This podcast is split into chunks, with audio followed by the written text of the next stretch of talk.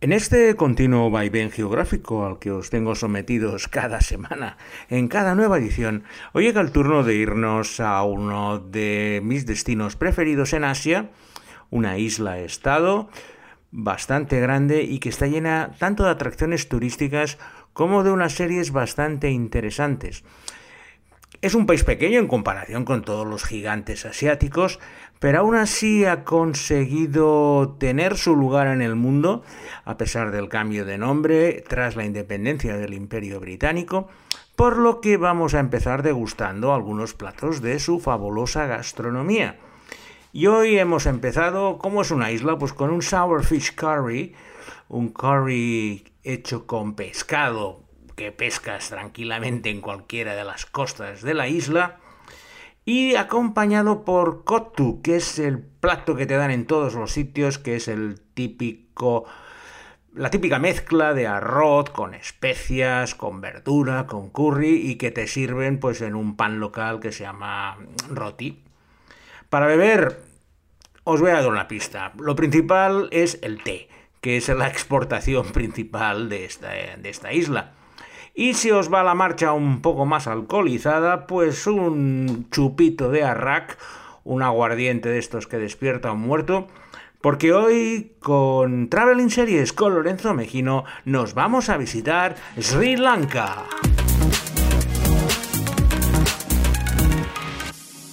Sri Lanka es esa isla que está situada al sur del subcontinente indio, separado por un estrecho brazo de mar de apenas 80 kilómetros, y que desde siempre ha luchado por diferenciarse de sus vecinos indios. Esa cercanía de la poderosa India y en especial de la etnia tamil, que es la que vive en el sur del país, y que ha obligado a los habitantes de este país a reforzar su identidad cingalesa, que es como se denominan porque antes de llamarse Sri Lanka, antes era mucho más conocido la isla como Ceilán, que es el nombre que le pusieron los primeros colonizadores. Pero tras independizarse del Imperio Británico, decidieron coger el nombre ancestral de Sri Lanka para denominar el país. Es un país bastante grande, tiene unos 60.000 kilómetros, como siempre en magnitudes. Imaginaos Cataluña y Valencia juntos, pero no tan estirados, sino más concentrado. Tiene montañas, tiene selvas, tiene valles, tiene un poco de todo. La costa este no tiene nada que ver con la costa oeste, ni el norte con el sur. Y viajar por Sri Lanka es como ver un microcosmo. Además es muy montañoso. El interior del país es una continua sucesión de colinas, valles profundos, montañas, por lo que el viaje no es muy sencillo. Aparte, Sri Lanka ha tenido durante muchísimos años un gran conflicto interno, una de esas guerras civiles olvidadas, entre los tamiles y los cingaleses. Los tamiles, que son los descendientes del estado de Tamil Nadu, que es al sur de la India, con Madras como capital principal, pues bueno, no tenían mucho problema en cruzar ese estrecho que separa Sri Lanka de la India y establecerse en la zona norte y en la costa este de Sri Lanka. Esto llevó a muchos conflictos con los eh, cingaleses, que tenían miedo de que esto acabara con una especie de invasión india y que los arrasara directamente por la diferencia de magnitud. Y siempre miraron con mucha con mucho miramiento a los, a los tamiles, lo que acabó pues provocando una guerra civil. De hecho, solo he estado una vez en Sri Lanka, pero cuando estuve estaba el conflicto en pleno apogeo. Y lo primero que nos dijeron, y ahora os explicaré cómo estuvimos por allí, fue que solo podíamos visitar determinadas zonas de Sri Lanka porque aparte había ciertos atentados contra intereses turísticos por parte de los tamiles y no era un país de esos 100% seguros. De hecho, ya os digo, todo el norte y todo el este del país estaba fuera de límites para turistas y extranjeros por eh, que bueno, secuestraban y había ciertos problemas y la guerra civil duró muchísimos años hasta que al final, pues bueno, el ejército cingalés aplastó a las milicias tamiles asegurándose de que el vecino indio no viniera a ayudarles, que era siempre el gran temor que tenían. Mi visita a Sri Lanka fue con un grupo de amigos, digamos, cinco amigos, y decidimos que la mejor manera de hacerlo, siempre intento adaptarme lo mejor a cada país, era alquilar una furgoneta con chofer, porque conducir por estos países ya os aviso que es una experiencia bastante loca, y con él pues nos iba llevando pues por todos los lugares turísticos de la zona. El chofer era una persona muy maja, de hecho, recuerdo que el último día nos invitó a comer a su casa, de lo contento que había estado. Bueno, en principio le tratamos muy bien, le dejamos que tomara las decisiones de dónde íbamos a dormir y que le hicimos el recorrido, pero él más o menos decidía los lugares, pero siempre nos consultaba, no era una persona que nos llevara a sus chiringuitos donde tenía sus comisiones, sino que daba la sensación, y me dio desde el primer momento, que era una persona muy honrada, y las decisiones nos fiábamos de él, pero las tomábamos conjuntamente, es decir, no te llevaba, no vamos a comer a este restaurante que está a 35 kilómetros de aquí, que es precioso, porque es donde se lleva una comisión. La verdad es que era una persona muy honrada y gran parte del buen recuerdo que tengo del viaje fue por el gran acierto de tener a este chofer, del que no me acuerdo el nombre, ya hace muchos años, y lamentablemente he intentado recordarlo y no he podido, que me proporcionó, pues eso, estuvimos dos semanas eh, viajando por todo Sri Lanka y fue una experiencia maravillosa, como os voy a ir comentando.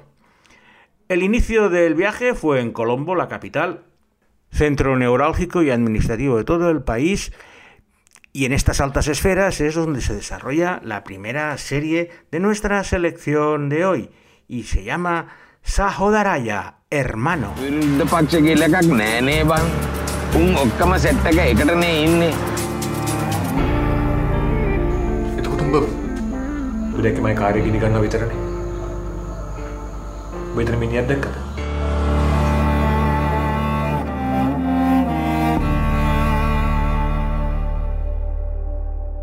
Sahoda Raya es un thriller político de alta tensión que se desarrolla en las altas instancias de la capital, Colombo.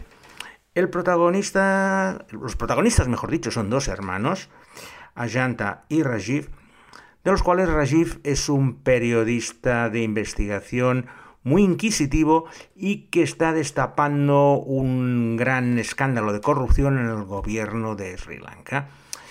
Esto va a provocar graves amenazas tanto para él como para su familia que van a acabar en un resultado bastante trágico, por lo que su hermano se va a ver obligado a tomar este testigo y luchar contra las personas que han provocado esa desgracia familiar, siempre en, marcado en esta corrupción sistémica que pues en Sri Lanka, como desgraciadamente en muchos países del mundo, sigue existiendo en especial para las personas que ponen en peligro el status quo, como es el caso de este periodista, y de esta magnífica serie Sajodaraya que podéis encontrar en YouTube si queréis practicar vuestro cingales.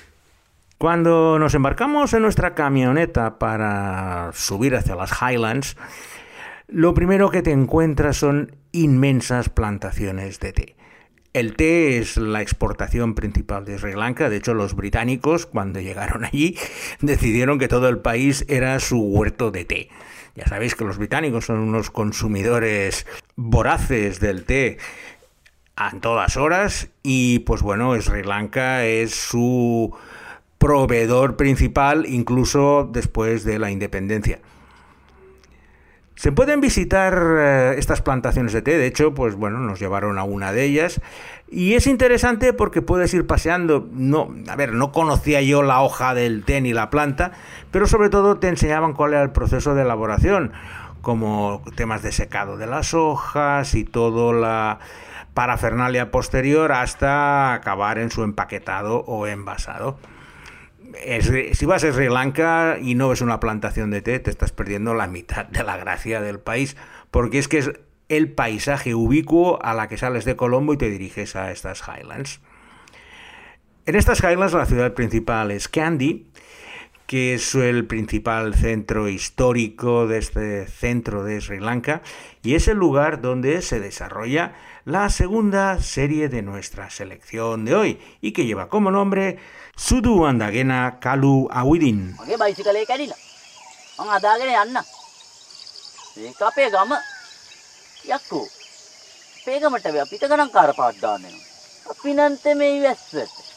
Sudu Adagena Kalu Awidin, que podemos traducir con el curioso título de Vestida de blanco y caminando de negro, es un drama familiar que explica la historia de Ayoma, que viene de un pueblecito con el nombre tan fácil de pronunciar como Madaguachilla, cercano a Candy, que viaja con su madre Suba para buscar a su padre al que no conoce.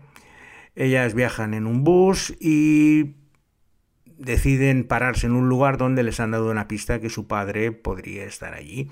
Empiezan a buscar familiares y la búsqueda pues de esta madre y de esta hija del padre perdido es el centro de una historia, un drama rural con connotaciones familiares bastante duro. El título, ya os digo, es bastante curioso, lo de vestida de blanco y caminando de negro hace referencia precisamente al drama interno que tiene esta joven Ayoma, una chica que de hecho lo único que desea es conocer a sus antepasados y saber de dónde viene.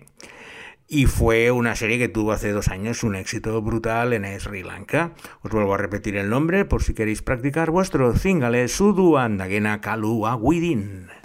Kandy es la ciudad más bonita de Sri Lanka, alejada del bullicio de Colombo, con todas las calles decoradas, calles estrechas, llenas de tiendas, de comercios, de máscaras, porque las máscaras eh, forman parte de la cultura de Sri Lanka, y sobre todo la comida.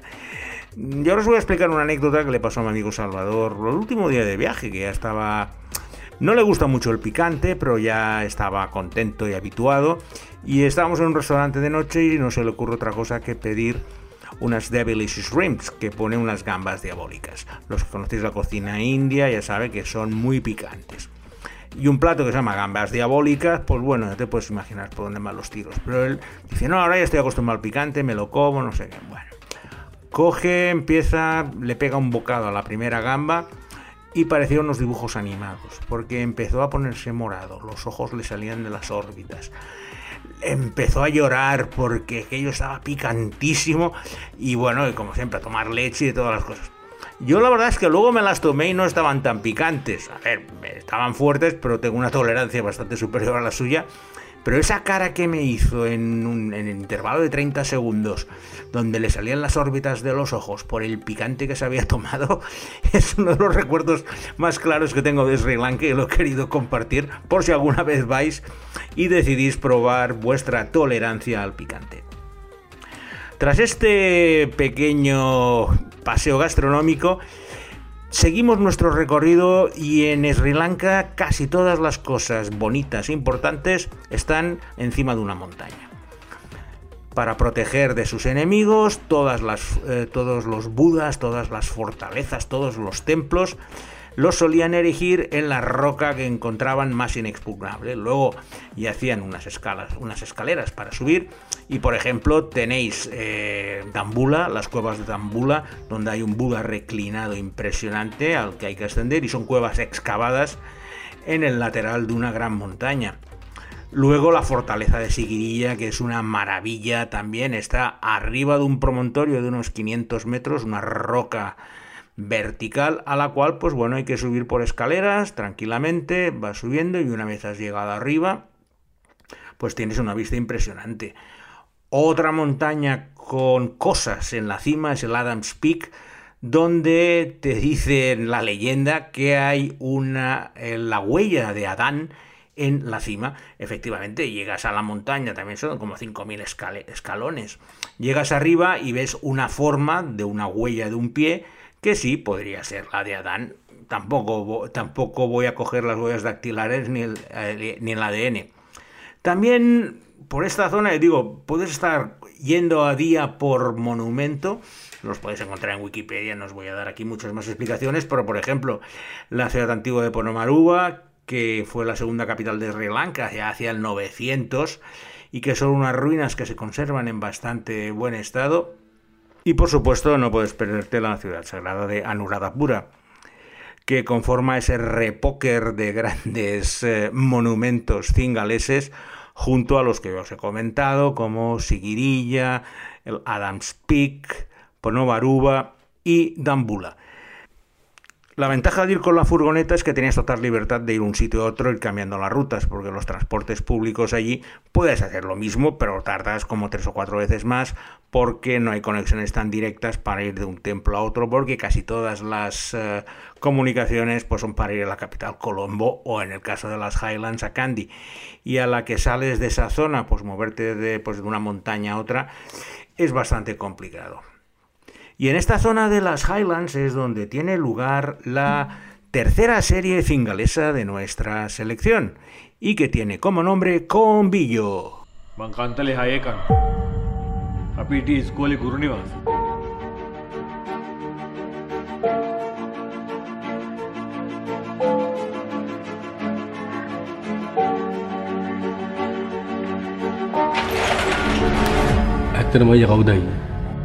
Comillo ha sido la mayor sensación de la televisión cingalesa, que me la envió un amigo mío y empecé a verla y me quedé sorprendido de la calidad que tenía. Es un thriller en el que el protagonista pues es un villano, un tramposo, que se llama Jehan Fernando. Hay mucha herencia portuguesa y hay mucho nombre portugués en Sri Lanka. Y es un hombre que vive en un edificio ocupado en Colombo y que conoce a dos chicas con las cuales empieza a montar todo un esquema de timos y trucos que va creciendo y le van convirtiendo pues en el estafador más grande de todo Sri Lanka. La serie es bastante trepidante y juega mucho con el tema de los robos y los timos semanales y la relación eh, amorosa entre esas dos mujeres y él que conforma un triángulo bastante extraño. La serie le costó bastante llegar a emitirse porque no le convencían a las cadenas tener a un villano como protagonista. Pero al final el mal tira mucho y la gente pues empezó a, a engancharse absolutamente a esta historia de Combillo y a su protagonista Yehan Fernando. El deporte nacional de Sri Lanka es el cricket. En cualquier lugar vas a ver gente jugando, horas y horas con cualquier eh, palo rudimentario para poder jugar. De hecho, Sri Lanka, con apenas 21 millones de habitantes, le gana en bastantes ocasiones a los gigantes como India y Pakistán, que le multiplican en, eh, habitantes. Pero la, las ganas de los cingaleses y la pasión que tienen por el deporte hace que se paralice siempre que haya un partido. Recuerdo en, en esta ocasión que al final del recorrido nos íbamos a las playas cerca de Gale para descansar unos días antes de la vuelta. Y enganché un eh, partido de estos de cricket de cinco días, un test, que jugaban contra la India. Y les ganaron. La fiesta que se montó en Gale mm, fue impresionante porque para ellos derrotar al enemigo tan cercano como es la India, al gigante, con sus más de mil millones de habitantes, es motivo de orgullo nacional.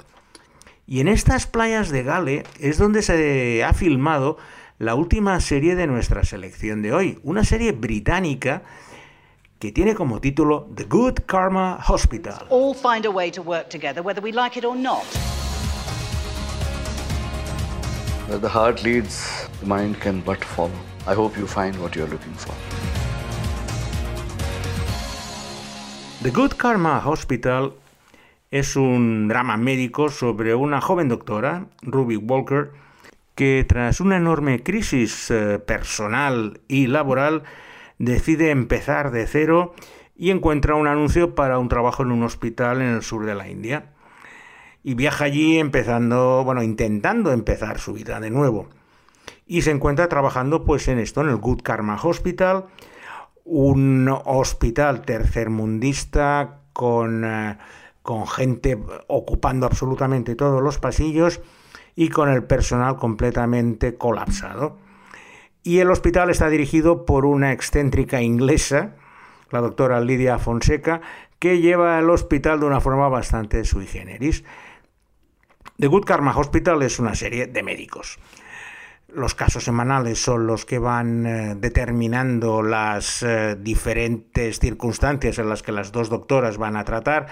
Pero claro, las dificultades de estar en un lugar tercermundista sin apenas medios ni medicamentos en muchos casos, les obligan a soluciones muy imaginativas. Aunque está ubicada en el sur de la India, la serie se ha rodado completamente y han hecho tres temporadas en el lugar más bonito de playas de Sri Lanka, que es Uamatuba, que se encuentra al lado de Gale, y es el escenario perfecto, pues eso, para que las doctoras pues, puedan pasear por la playa después de una dura jornada laboral, mientras, pues bueno, también tiene sus flisteos amorosos con enfermeros y algunos recios mozos del lugar. Y con esta referencia de Good Karma Hospital y su rodaje en las playas de Sri Lanka, vamos a finalizar esta nueva edición del podcast. En esta ocasión, como Alberto Olaya había practicado con el alfabeto malabar en el, eh, capítulo que le dedicamos a Kerala, el fingalés es bastante parecido, por lo, por lo que creo que no habrá tenido problemas para encontrar los cortes de estas cuatro series. Y como siempre le agradezco su montaje musical y producción. Y sin más, me despido de vosotros hasta la semana que viene en una nueva edición de Traveling Series con Lorenzo Mejino.